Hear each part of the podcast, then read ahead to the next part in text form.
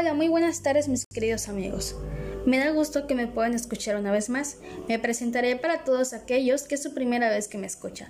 Me llamo Nisa Naomi Sejoviana, soy estudiante de la UNIT Chetumal y estoy satisfecha de poder compartir con ustedes un nuevo tema que estoy segura que será de su interés. Sin más preámbulo, iniciemos. Hoy les hablaré un poco sobre el esquema corporal, la lateralidad y sus variables. ¿Alguna vez escuchado de ellos? Bueno, entonces presta atención. Para entrar en contexto, el esquema corporal abarca la, totalidad de las personas. No es algo con lo que las personas nazcan, sino que se trabaja y se va desarrollando a lo largo del tiempo, por medio de las múltiples experiencias motrices que vive el sujeto día a día. Asimismo, muchas veces podemos notar en los niños la preferencia que tienen por utilizar una parte de su cuerpo, bueno, esto se llama lateralidad. Impresionante, ¿verdad?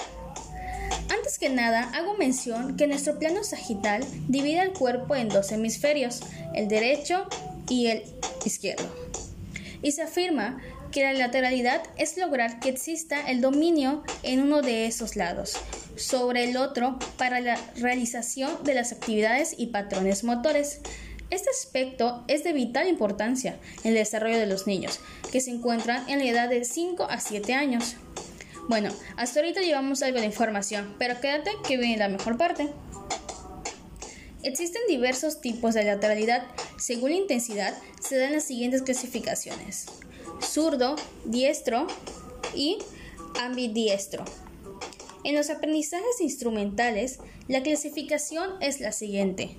Utilización, inclinación, según la naturaleza de su elección, natural, patológica, según el predominio mano, pie, ojo, oído. Para esta existen las clasificaciones homogéneo, ambidiestro, invertido, cruzado.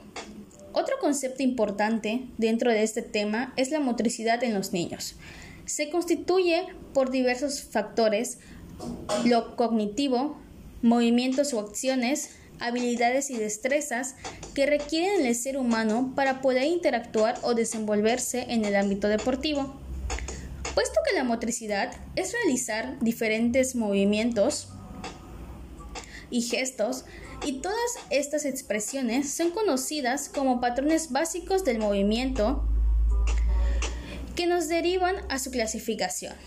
Estas son desplazamientos, saltos, giros, manipulaciones y otra de ellas se conocen como locomociones, que son saltos y desplazamientos, estabilizaciones, que son giros y equilibrios, y la última es manipulaciones, que son lanzamientos, recepciones y golpeos.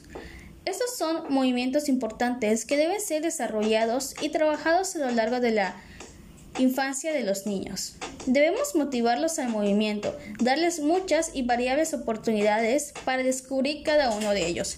Y estamos por, por finalizar y me gustaría compartirles que en muchas ocasiones dentro de nuestra vida cotidiana nosotros hacemos uso de los diferentes patrones de movimiento de nuestra lateralidad y al no conocerlo no le damos la importancia que deben. Para comprender un poco más sobre esto y seguir atendiendo, te invito a seguir escuchándome los jueves a las 5 pm por esta misma emisora. Te invito a seguir mis redes sociales, donde encontrarás temas en relación con la educación psicomotriz. Encuéntrame como Nisa Viana. Bueno, me despido con un gran saludo a todos mis oyentes. Muchas gracias.